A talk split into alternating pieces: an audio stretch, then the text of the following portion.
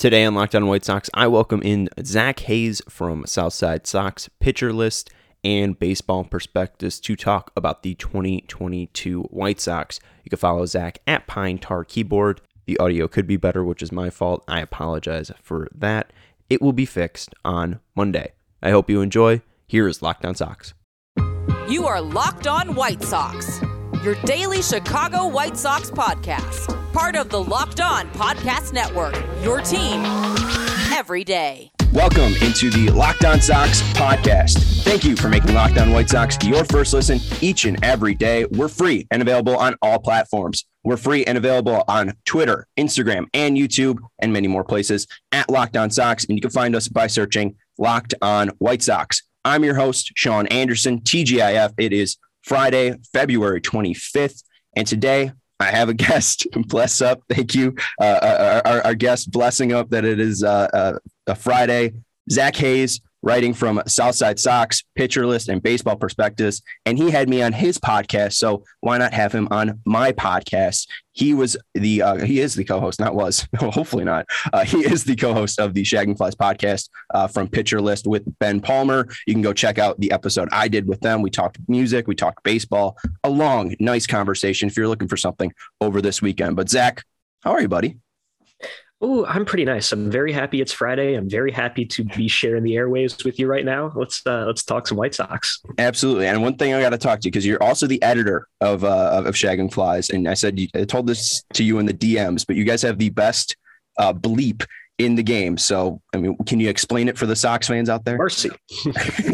yeah, it's you know we're we're not allowed to curse on our podcast, which doesn't actually stop us from cursing. But uh, my you know I'm just editing in Audacity, so rather than get a generic bleeper. I'm like, okay, let's get a little a little Sox fan representation on here. Got to drop plugs where I can. So I just took a little, a little Hawk Harrelson, Hawk Harrelson mercy, and you know, every time a curse drops, which is pretty frequently, uh, that's that's what you hear. I, I am also of the opinion it's the best bleeper in the game. There's no no contest. And if we slip up today in in, in homage to your appearance today, uh, I will also use it as my bleep because uh, you know you know the shout out to Tegna, uh, we're not allowed to swear either. So uh, you know it's it, that's that's the fun part. But I'm glad you got creative with it. Uh, it makes listening to your podcast fun. But the first time it was jarring. I was like, where the hell did Hawk come from? So uh, excited to talk to you today because you got a, a, lot of great articles out. Um, you have a very I love your take on on the lockout, and I'd, I'd love to t- get your take on the commissioner office, and I'd love to take, get your take on the lockout. Um, you also had a great article on the PECOTA projections for the Sox. Um, but I want to start off with your hot take. You, you tweeted out yesterday and, and, got some pretty good run on, on the Twitter sphere uh, with, with your Dylan Cease take.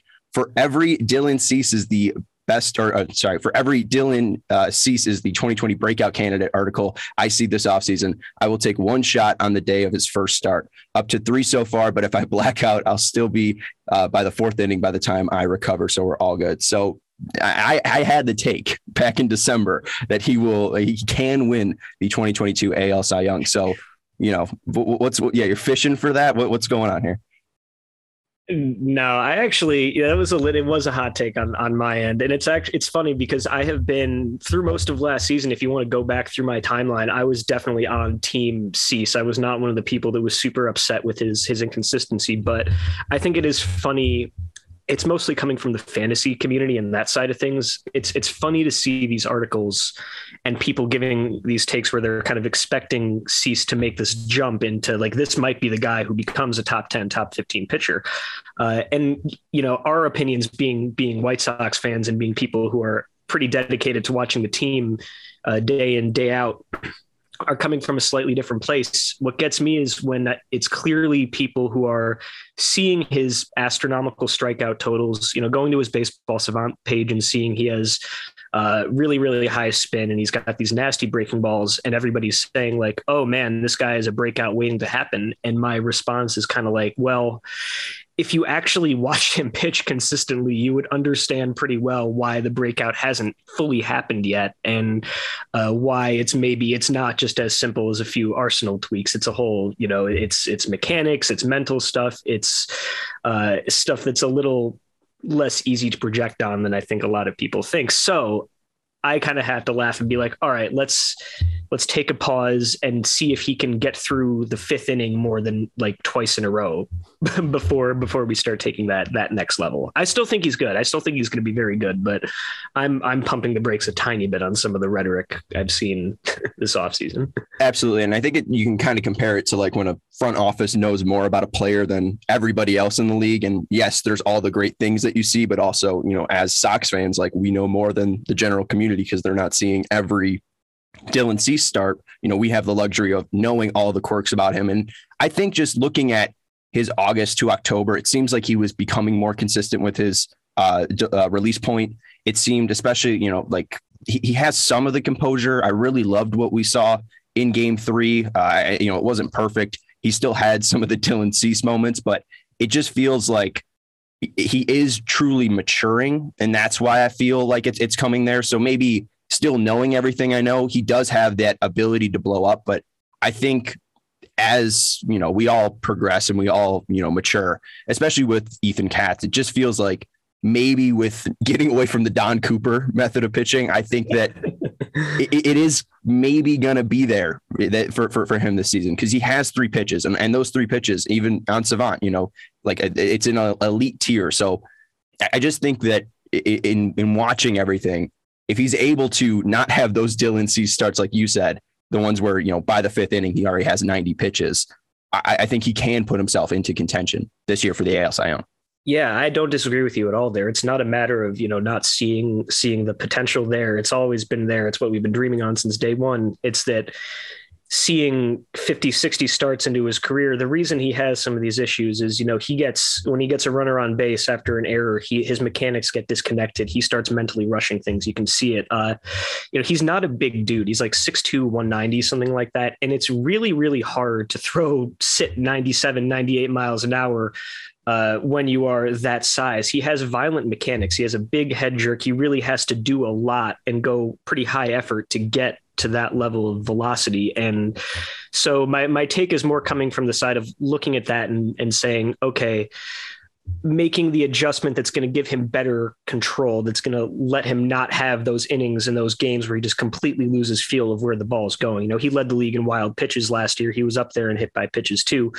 Uh, I'm not, I think that's an adjustment that is easier said than done in his case in particular. It's not quite as simple as someone like uh, Robbie Ray or even Lucas Giolito, where his he was really truly all over the place at all times and kind of came up with that one size. I mean, he did a total overhaul and it fixed him. Right. And I don't, I'm not sure if I see that with Cease. That being said, uh, if it does happen, and there is a you know, if not a great chance, definitely a substantial enough chance, probably more so than it would have been five years ago, that he does put it together, then he'll be one of the top 10 pitchers in baseball. I think there are very like going back to I think I said on a couple podcasts last winter, one of my hotter takes is that his stuff at you know full speed is actually is better than Kopech's in my opinion. He's got there aren't too many pitchers out there who have an arsenal that can conceivably compete with someone like Gerrit Cole's or, or Jacob DeGrom. And he's one of the few guys that can. There's like maybe a 10% chance he gets there, but if he does get there, it's going to come together really quickly and it's going to be pretty incredible to watch. Uh, I'm just like a little less sure that it's going to happen than I might have been a year ago. Yeah, absolutely. But the the reason and the reason why I love you know just your work is the the way that you can articulate all of that, and it, it is it is great to have uh, I guess somebody else besides me uh, because you know you being able to be like the the the wild pitch thing, the hit, hit batters thing, really love that. But something that stuck out was the size and the mechanics thing. That kind of screamed Tim Lincecum in a way. we obviously saw, you know, the peak that he was able to reach, um, but we also saw how quickly his career declined. I mean, is that a, a worry to you, even though Cease so far hasn't shown injury concerns? I don't think so because with Lincecum specifically, you can. It was a really clear cause and effect where it wasn't just the violence in his motion; it was his hips fell apart. That's what you know, kind of contributed to his velocity drop really quickly. And when he stopped throwing uh, in the mid 90s, he was he was done fairly quickly after that. And you looked at his motion, and he was like almost jumping off the mound. He had an incredibly long stride, and you could see like, oh, it kind of it makes sense why why his lower half kept getting hurt and why his career really fell off like that. I don't really have those concerns so much with Cease. I don't really know what his training regimen is like. Obviously, I don't. He's he's been outside of his Tommy John surgery. He's been pretty healthy for most of his right. career. Um, I think it's just kind of a give and take where if he wants to have that 97, 98 mile an hour stuff, uh, he's got to put in a kind of a level of effort that makes the precision necessary to have plus control or even average control uh, really really hard to get at. I mean he goes he, he's look at his windup and he goes zero to 100 pretty quickly. It's not someone like uh, um, jack leiter you know number two overall pick in the draft last year is a guy who's also not huge but uh, he's always moving and he's getting to his velocity in, in a slightly in a slightly different way i guess. And so with cease it's yeah, it's not so much an injury concern as it is the way he gets to his stuff is kind of puts an artificial ceiling on how well he'll be able to use it. I think. I granted, I'm not a pitching coach. Like I don't see this stuff as up close as a lot of a lot of you know the team does. Obviously, I'm not too much of an authority, but uh, it's pretty intuitive in his case. I think. Locked On White Sox fans, it feels like every time I'm talking to you, I am talking to you about Built Bar's best tasting bar the Puffs. They are the first ever protein infused marshmallow. They're fluffy, they're marshmallowy. They're not just a protein bar, they're a treat. And that's because they're covered in 100% real chocolate. And they're also a treat because the flavors, in my opinion, are to die for. You go to the website, you can see banana cream pie, cinnamon churro, coconut marshmallow, mint marshmallow, ruby chocolate, and lemon dipped cheesecake. I, again, I'm telling you, these flavors are to die for. My favorite thing, you can go to built.com, you can check the macros chart, and you'll see that they are high in protein and low in calorie. They're high in fiber and low in carb. These flavors are to die for. And Built Bar, that's what they focus on. They focus on the taste. They make it delicious first, and then they figure out how to make it healthy. So you will be making a great choice in changing this out to be your go to treat because, again, they are healthy and they taste delicious. Go and try them out. Go to built.com, use promo code locked15 and get 15% off your order. Again, use promo code locked15 at built.com for 15% off your order. This episode is brought to you by Rock Auto. I went over to my grandpa's for lunch. I mentioned, hey, grandpa, my windshields aren't working the way I want them to. So he pops the hood. I bring the car around back. He pops the hood and he sees the wire that's sending all the fluid to the, the sprayers to get the, you know, the windshield, you know, wet, you know, the windshield wipers wet. So the, it wasn't pumping out, and he cuts the wires and he tries sucking it out, and he ends up, you know, getting w- windshield wiper fluid into his mouth because he was trying to figure the problem. He figured out the problem was the pump because it wasn't pumping through the uh, cords that were working, the wires that were working. I'm not a car guy. This is why I take it to my 70 year old grandpa. But he says, go get a windshield wiper pump. And it took forever for the guy at my local auto parts store to even search for the part. So let's go to rockauto.com and I will show you how quick and easy it is to save money using rockauto.com. Rockauto.com, because I told you, I just needed to get a windshield wiper pump. And I told you, I'm better at computers than some, some other people. So I'm just going to type in my car, Toyota Corolla. We'll go down here, see 1.8. That's what I need. And then uh, when, uh, so I see wiper pump. I'll even just type in uh, water windshield washer pump. Look at this, 1155. And I paid 30 bucks. Boom, it's that easy. Go to rockauto.com right now and see all the parts available for your car or truck. Write locked on in there. How did you hear about us box? So you know we sent you. They have an amazing selection, reliably low prices, and all the parts your car will ever need. RockAuto.com. You talked about the stuff though, and, and comparing it to Dylan Cease and Michael Kopech. Uh, I also uh, agree with your take that his his stuff is better uh, than Kopech, but I just like Kopech's um, obviously his build, uh, you know, better. I, I, like his his size. Um, he just he just seems like a horse, like a stallion that's you know ready to to to go 200 innings at some point in his career. Um, but with Cease, I, have always loved this stat. You look at the spin on his fastball, the spin on his slider, the spin on his curve, and we're going into you know the savant talk that you, you were talking about that started this whole tweet. Um, but you look at that, and the only guys that compare are Cor- Corbin Burnes, uh, the former Cy Young that played for the Dodgers and and Reds and Cleveland team, uh, Walker Buehler and, and he Dylan faked Cease. his way to those numbers, you know? right? and then he, he's using he's using sticky stuff on that. Um, so you know it, is truly an, an elite class uh, that he's put himself in. But with Kopech, are, are, you concerned about you know what's 2022 look like in, in your mind for Kopech?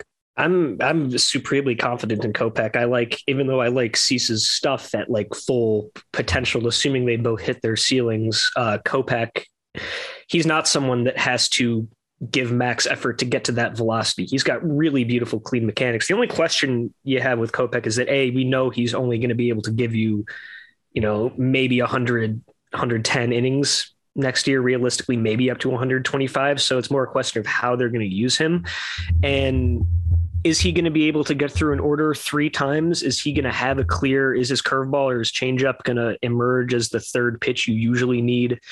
To succeed at the major league level. I mean, there's there's a chance, a, a, much better chance than is true for most, that his fastball slider combo are just so good that he can pull like a Degrom or what Carlos Rodon was this past year, and really just throw those two pitches ninety percent of the time. Uh, but most guys aren't that good, and I think it would be kind of foolish to to assume that that's going to be the case. So there are questions about Kopech, but you know you look at the mechanics and you look at what his performance was that last year and and there just don't seem to be too many holes in his profile right now uh, so i think you can you know we can talk about PECOTA in a minute, but there's a reason that PECOTA loves him and the eye test loves him. And, uh, you know, if he stays healthy and, and can pitch every sixth or seventh day, I think there's a, as good of a chance as any we'll see an all-star, all-star type campaign out of him let's get into the PECOTA things first because I think maybe the, the, the discussion about how he fits into the rotation, what the rotation looks like in 2022, might be uh, you know a little bit longer of a discussion because uh, we talked about that on Monday and I went 40 minutes by myself, so you know there, there's a lot of stuff uh, to get into there. But um, what, why do you think PECOTA loves uh, Michael Kopech? And I know that there, there's some players that I thought they were down on Luis Robert. Um, you know, what's your general take uh, on the Sox PECOTA projections going into 2022? Oh man, it's hard to not be excited because they they're projected for 94 wins. Uh, I wrote this up for Southside Sox last week. They're projected for 94 wins, which is 10 more than they've ever been projected for by PECOTA ever. It's kind of, you know, famous Sox fans hate it because it always hates the Sox. It's never for going back to 15 years. It predict, projected them for 80 games in 2005, and the rest is history. They've never broken 83 projected wins. And now they're projecting them to be the clear cut best team in the Central, one of the three or so best teams in the American League. And that's with gaping holes in right field and second base and the back end of the rotation. So uh, it's it's pretty optimistic, even if like some of the individual numbers it gives might kind of be a little confusing, but it's actually it's it's a really good, really good look right now. Like overall, I think I, I agree with you. I projected them 93 wins. You know, I thought I, I, thought they could go 93 and 69, and they went 93 and 69. You know, tooting my own horn. Who doesn't love doing that? Um, but you know, 94 would make sense for this team. You know, 95, 96. I wouldn't be shocked by that. Even if you know injuries derail them, especially with the rotation. If they stick at 90, I think they'll still win the division. Um, but where did they kind of miss, in your opinion? Because I think they missed with Robert. Do you, do you think they missed with any specific players and where could that 94 turn into 97 or, you know, hell, even 100 if things go really right? Yeah, so I think the system is really low on Andrew Vaughn right now. And it's easy to see why, because all it has to go on is past performance. And for Vaughn, we have nothing but 55 games in A ball and then a really up and down rookie season. And it kind of highlights what the projection systems, you know, their flaw is obviously going to be that they they can't see adjustments and they can't see scouting. You know, Vaughn has got a really nice swing. He's got a really nice approach. He hits the ball hard as hell.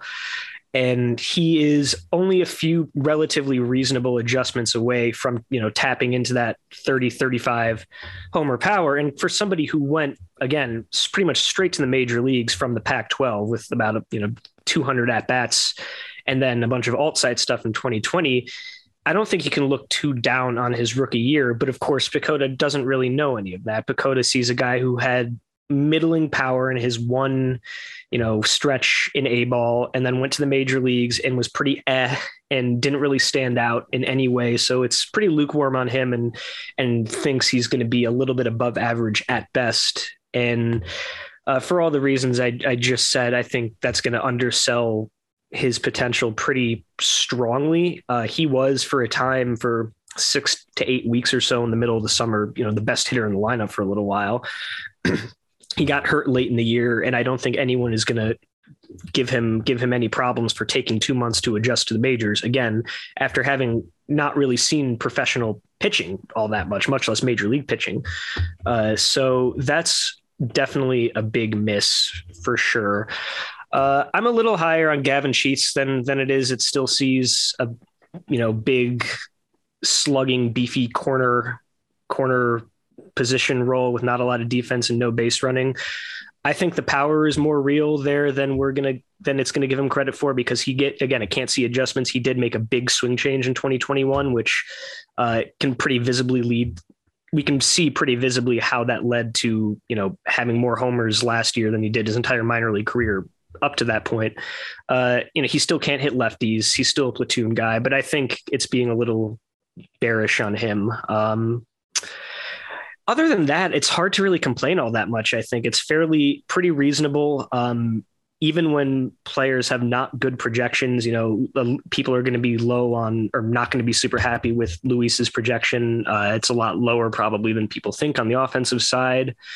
Uh, Eloy is a little bit lower than you would anticipate, but both of you know those things have pretty clear reasons from the standpoint of how these systems work, and they don't really mean that the upside isn't there. So I'm yeah, there's not a lot to be unhappy about in these in these numbers. BetOnline.net is now the official sports book of the Locked On Podcast Network and of Locked On White Sox. Football might be over for the season, but basketball is in full steam for both pro and college hoops. BetOnline has the latest odds, totals, player performance props to even odds on where the next fired coach is going to land. BetOnline.net is the number one spot for all your sports betting needs. I got to tell you, this past Saturday, my sports watching was enhanced by using betonline.net. I like their college basketball lines. I like their NHL lines. I was watching Colorado versus New York. Why was I watching that? Because I had Colorado, uh, you know, uh, favored by a, a goal and a half, right? And 50 seconds left. They only have a one goal lead. New York has an empty net. The puck goes all the way to the other end,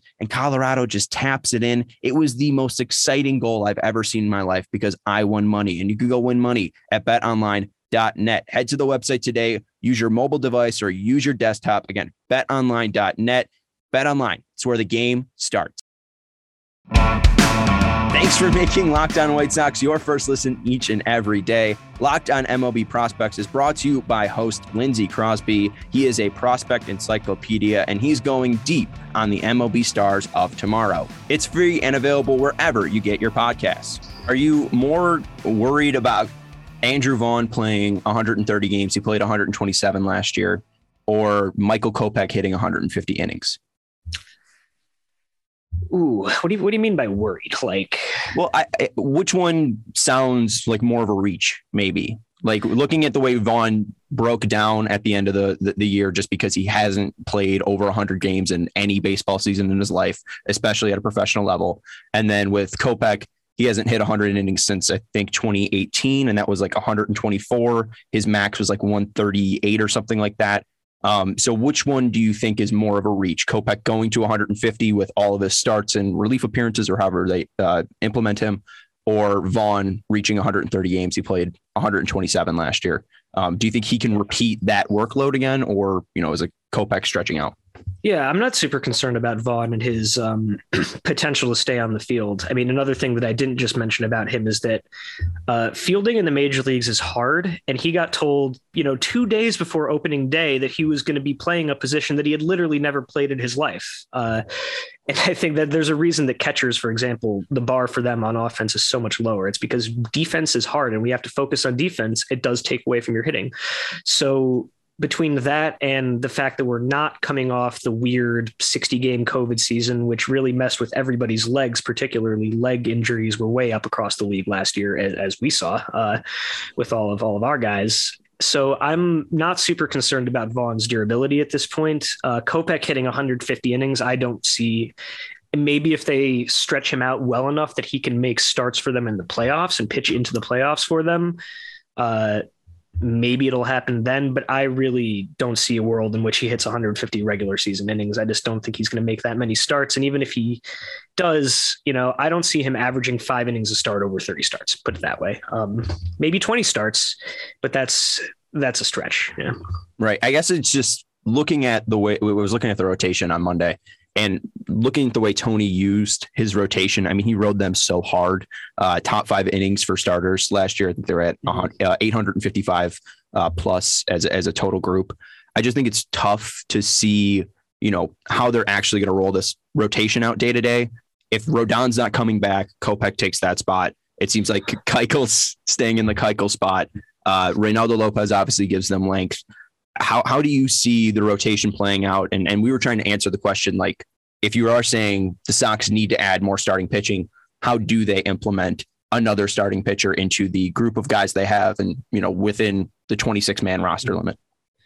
I think for all intents and purposes, you almost have to take Cease and Kopech almost as one starter or like one and a half starters between the two of them. I think if you get 250, 275 innings between the two of them, it's a pretty big success. And I wouldn't be surprised if we got significantly less. Uh, right now, at you know, if there's another bad thing to look at at the PECOTA projections is that it has uh, Reynaldo and Jonathan Stiever and Jimmy Lambert projected for a total of 24 starts with an ERA around 475, 480. Uh, it's still got Keuchel making 30 starts and reaching that 160 inning threshold that will lock in his contract for another year, which I look at 99 times out of 100, I'm very much against any kind of option manipulation on the part of teams or anything like that. But you know it, I know it, everybody knows it. We can't have Dallas Keuchel on back on the South Side in 2023. We just can't. So, I, you know, in terms of how the, the actual cardinal number of starters, yeah, maybe we have six or seven starters and there's not an open spot per se. But you look at it from an inning standpoint, is that right now they're projected to win 94 games while getting 50 starts of basically 50, 60 starts of complete replacement level pitching is what you know Prospectus is projecting with those three in Keuchel. Uh, so I think you, if you want to be serious about competing in the American League and not just coasting to another AL Central title and going three and out in the playoffs, you have to add to that. You can't be satisfied with 60 starts of 475, 485 ERA ball in the back half of your rotation, or else you're going to end up leaning on on Giolito and Lynn to do more than they need to do. And we saw how that wound wound up at the end of last season. So uh, they additions need to be made. Put it that way. You can't you can't count on Cease and Kopech to give you enough volume to make up for make up for what you're going to miss by losing losing Carlos. This is from at Pine Tar Keyboard on Twitter. Front office needs to step on gas now, separate from Prack, or stay comfortable losing an ALDS. No half measures. In my mind, that's Carlos Rodon staying on the south side. Mm-hmm. Um, how do you feel about that? And and if not that, when they need to add to this team, I mean, what are, what are the ideal acquisitions in your mind? Man, I'm going to be really upset if they don't find a way to bring Carlos back into the fold. Uh, this the situation there is too. The convergence of circumstances is too much to pass up. You already have the incumbent advantage where he's familiar with the organization. There's obviously a history of success there. You know, based based on everything we know, uh, the relationship he has with the organization is good because of his injury history, which I'm not really worried about based on his what his mechanics look like now. Uh, he's going to get less money than someone of his caliber probably would otherwise. Uh, the White Sox again should have the incumbent advantage, even if they didn't extend the qualifying offer to him. I don't think you're going to get a better. Uh, as much as I hate talking about price and budget when it's not my money and I think they should all just spend freely, you're not going to get a better comb- a better bang for your buck than bringing back Carlos on really whatever deal he's going to be comfortable with. Uh, I think you got to shell out that money unless, you know, I, I don't see a lot of upside a lot of similar upside that's a realistic option for the team and that's not going to run them 150 million dollars. You know, Robbie Ray and Gausman are already off the market. It's uh, it's kind of I don't want to say Rodon or bust. I don't have the list of free agents in front of me, so there's probably some guys I'm forgetting, but uh, it's just the fact that a he is probably the best pitcher left on the market, and that they should have a big step up on retaining him is what makes it particularly critical because we know. I mean, we're going to regret it if he ends up pitching for the Yankees in October. I'll say that much. I, I, agree with you there. And like you know, I think the other best arm would be like Kershaw, and it's like, do you want to kick those tires? And if he's he's going to the Dodgers or retiring, you know, it's Exactly or the Rangers. I, have heard that too, going back to his uh, hometown Rangers. Oh, right, right, right, He's a Texas. Did you know that he played with Matthew Stafford growing up? By the way, this is a White Sox podcast. It's whatever. That's no, but it, it fits because they were on the White Sox in Little League. that's true. That was a great picture that surfaced a few weeks ago. Yeah. yeah. So, and then like Tyler Anderson's a name out there, Michael Pineda, Yusei Kikuchi, Danny Duffy. But like the, the, the argument is, is like, first off, I, I, am reminded of the Sox uh, when Paul Konerko hit the free agent market after 2005. Like the Sox signed him for, you know, pretty much dirt cheap just compared to the market. Um, like he got a somewhat fair value, but he still got a hometown discount. Um, like in a way, it feels like you're still getting a hometown discount with Rodon because I think, like you said, you're still getting an ace or ace level stuff um, in that package, and you know that much about him. You have that relationship built up. Um, you're not going to get a, a, player that has two top 50 pitches in, in, in run value right now. So, um, no, I, I, agree with you too, just with the way the market has played out. Um, final thing I want to talk to you about, well, not final, yeah, final Sox things, I guess. Um, I was introduced to you by your work uh, on Liam Hendriks uh, in, in, about August when he was breaking down. You wrote about his PECOTA projections. Um, how do you view his 2021 and, and his value to the Sox at, at this point? I don't think there's much to think about. He's projected to be the best reliever in baseball for like the fourth straight year. Um, he had some fluky home run issues last year, and some of them came at the end of games. And if you take away those like five or six bad pitches or good swings, even if you really take away the Field of Dreams game mm-hmm. alone, mm-hmm. He had one of the best relief seasons like ever in recent memory. Uh, you can't fake the kind of stuff he has or the results he gets. You know, he's going to be until we see the velocity fall off or he gets hurt or some combination thereof. I don't think there's any reason to think he's not going to be worth every penny of his contract. Um, you know, he might, relievers are always going to be vulnerable to having their numbers swing with home runs because they throw so few innings. All it takes is one or two bad pitches and one or two bad outings to totally tank your stats. So, you know, maybe you look at some of Hendriks' numbers and be like, oh, he blew this many saves or he did this or like find something else to worry about. You know, if you're there's other there's other spots in the bullpen that are going to be more more worth thinking about. I don't think we're going to have any reason to to fear a ninth inning lead. Right. So, and and with that, and I'm not trying to set you up here, but uh, going into the scouting uh, realm back in 2020, this was uh, the scouting report on a player from Mike Shirley. If he pitches the ninth inning, how about that for a good floor? Is that a good floor for Garrett Crochet? I know that he was in the red flags part of PECOTA. You drafted him to be a starter. Two years out now, we haven't seen him start a game. 60 innings total in, in, in his MLB career. No minor league experience. You know, very little experience pitching in, in, in Tennessee.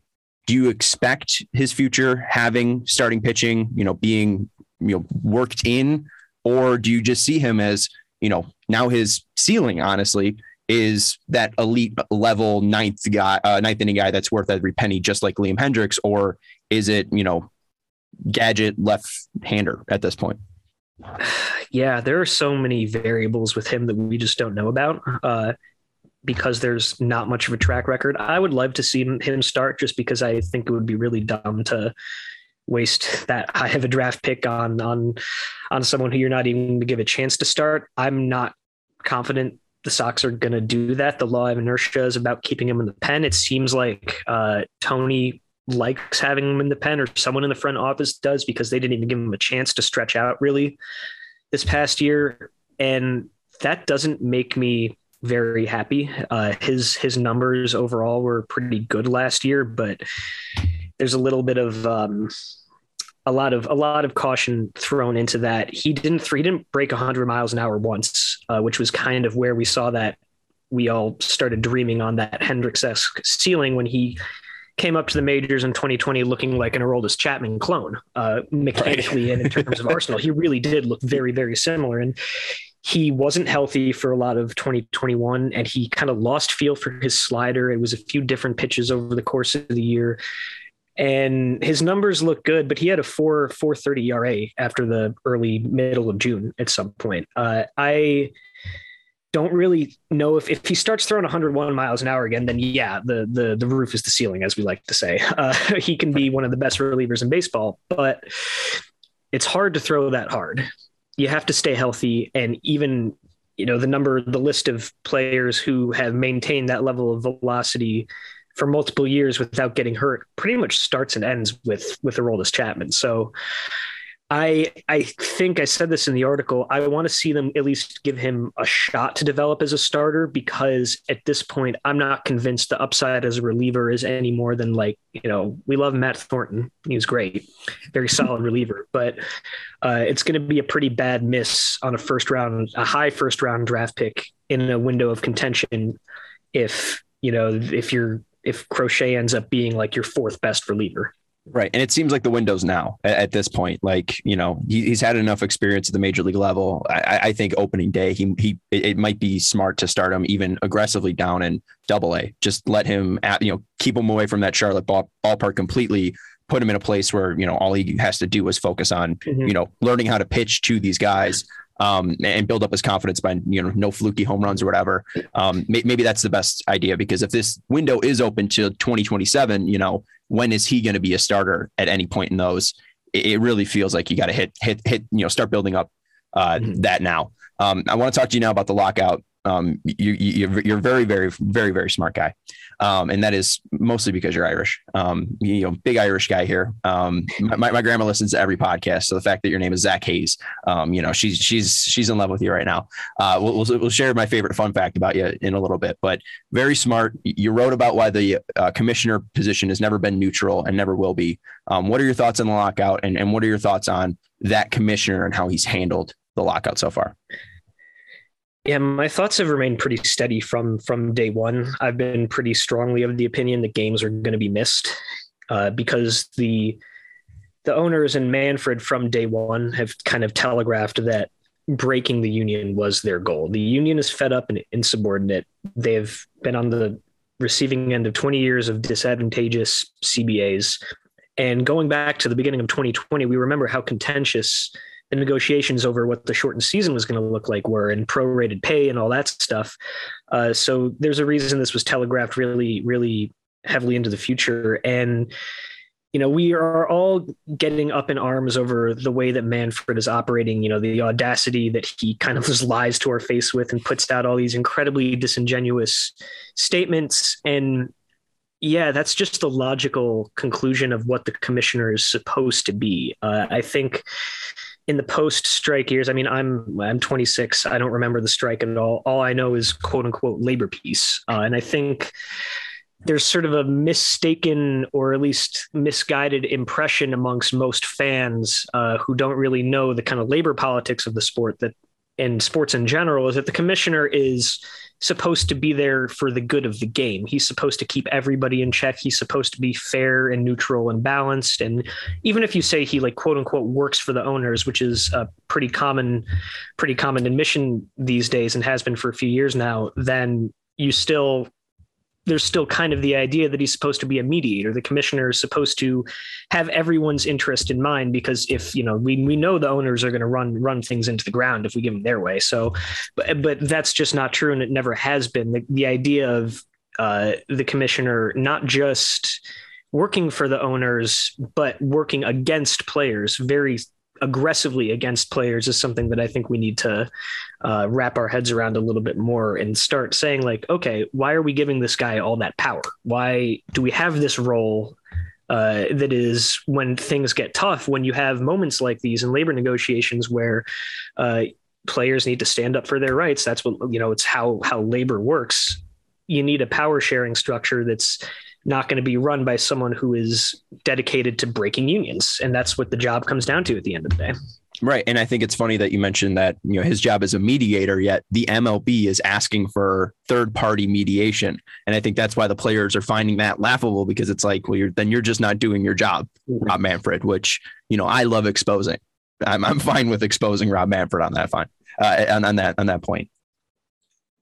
Yeah, and I, what I talk about in the article is going back and looking at uh, Commissioner Landis, the very first commissioner, who was a pretty despicable human being on just about every level imaginable. And there's kind of a the popular narrative that you get is that the Black Sox happened and there was this gambling problem, and so then you needed the commissioner to restore restore balance to the force and you know uh, uh, make sure everything was acceptable in the eyes of the public. But you kind of look at it in practice, and from day one, the commissioner was about suppressing player rights. Uh, Landis's second, the second thing he did after banning the Black Sox was to suspend Babe Ruth because he he had decided to barnstorm after the season, as many players did back then. Uh, the commissioner for has always been about striking down players whenever they have the temerity to try to take a bigger slice of the pie. And there's a lot of different that takes form in a lot of different ways, uh, whether it's barnstorming, whether it's players throwing games 100 years ago, or whether it's players saying, Hey, you're getting all this TV money now. We need a minimum salary increase, like stat. Uh, it's been the entire time, it's been the commissioner's job to say, uh, uh, uh, no, you stay in your place. Uh, so I think the sooner that we really start treating the position of commissioner like abstractly like that, the better. And, you know, in a perverted way, it's kind of almost good that Manfred has dropped all pretense of being neutral and uh, trying to save face. He's just like lying to her face very, very smugly. And the sooner, eh, the easier it is to call that out, the easier we can change, you know, change public perception. Zach, it just takes one thing it's one thing, one thing to happen, and then they they'll they'll reach labor peace. That's that's what he told me. Is that it just he's done this for a very long time, and all, the one thing that needs to happen is February 28th in his mind, and that's the deadline, and that's when they think those players are going to crumble. Uh, mm-hmm. Uh, so I, I, if you, what are you expecting? If not 162, you know, are you expecting baseball in April still? I don't know about April. Um, I think it's a pretty your answer, the answer to that question whoever you ask is going to have a pretty linear correlation to how long you think, how strong you think the players' union is going to be. Uh, right. It's hard to say because the union in recent years has never really been able to push the owners even close to a point where they might uh, consider making serious concessions. We don't really know. We don't know how much the owners are willing to lose. We don't know what their economics look like because they won't open the books. Uh, so I think it's optimistic to think the players will make it more than a month or so of missed games before uh, discontent starts to bubble up and you kind of have to make a deal. If I had to put a date on it, I would say like first couple of weeks of May is when we might expect baseball. Um, but I also don't think I think the players have probably been pretty well prepared to miss games uh, for some time now, and the mystery is really who's going to blink first after that, and we don't know. We have no way of knowing who that's going to be. But yeah, I think the 28th is kind of the date that we've been moving towards this entire time. MLB knew it this entire time, uh, and this is when this is when the real negotiations are beginning. Not even now. Once games are concretely being missed, it becomes that waiting game. So yeah, you're totally right there. That's Zach Hayes. You can find him on Twitter at Pine Tar Keyboard, which is also a great app, by the way. Um, you know, shout, shout out to that one. That's that's that's a, it's a good brain up there for coming up with that one real real dumb story. I, I was really bad at using using sticky substances in college. I'll say that's all I'll say. Oh yeah, yeah, nice. Um, and one one of my favorite facts that I got to mention because my grandma listens every day. Uh, if you are Irish, my grandma immediately loves you. Uh, she is from the uh, I think east side, no west side, west side of Ireland. Um, and the fact that you are a Gaelic Park uh, trophy winner, uh, you, you, you can you explain what you won uh, to to my grandma and all our listeners here on this Friday. Oh, yes. To all of the very much invested listeners, I, at the fresh age of uh, seven, had the honor of being, of placing second uh, runner up in the 2003 Gaelic Park Irish Fest Red Hair Contest. Uh, you know, I may I may not have a soul, but I'm winning I'm winning prizes for prizes for it. So yeah, that's uh, those are my my Irish bona fides right there. Everything I remember from Gaelic Park Fest was uh, going every single year and getting some sort of basketball uh, playing playing one of the booth things and either taking home like a, a, a North Carolina basketball, a WWE basketball, like a Bugs Bunny basketball. Like I, I, don't remember why, but I was always winning that prize. Yeah, it's whatever. It's the the Southside Irish equivalent of uh, county fair, you know, those types of things. Absolutely, Zach. Thank you so much for your work. Again, you can find him at South Side Sox. That's where he wrote about uh, projections. You can find him at Pitcher List. That's where I was on at Shagging Flies, uh, their podcast over there. And you can find his work at Baseball Prospectus, where he wrote about the commissioner and I think informed you guys, uh, you know, very well about uh, you know what, what the commissioner is actually there for. Uh, Zach, anything else you want to plug? and anything you got coming up? Uh, any articles you're working on? Uh, you know, you know, anything you want to close with? Oh man, just um, never forget that Jerry Reinsdorf is stealing your money in a million different ways. Uh, whenever you think about labor in baseball and even the way the White Sox management conducts itself, uh, just remember that Jerry Reinsdorf is taking your money and not investing any of it in the team. So keep the uh, what's the word? Um, keep pressing them You know, never be satisfied with can never criticize him enough, as far as I'm concerned. Absolutely. You look at the Pirates; they've been spending like it's 2004 since 2004. Um, thanks for making thanks for making Locked On White Sox your first listen every day. Our next episode will be on Monday. It's a Monday mailbag. You can call 312-566-8727 or write in lockedonsox at gmail.com. Go give Zach a follow at Pine Tar Keyboard. Now make your second listen Locked On MLB. Paul Francis Sully. Uh, Zach, you got to call him Sully brings you his unique perspective on the major leagues past and present. It's free and available wherever you get your podcast. For Zach Hayes, I'm Sean Anderson. Thanks for listening to Locked On Sox.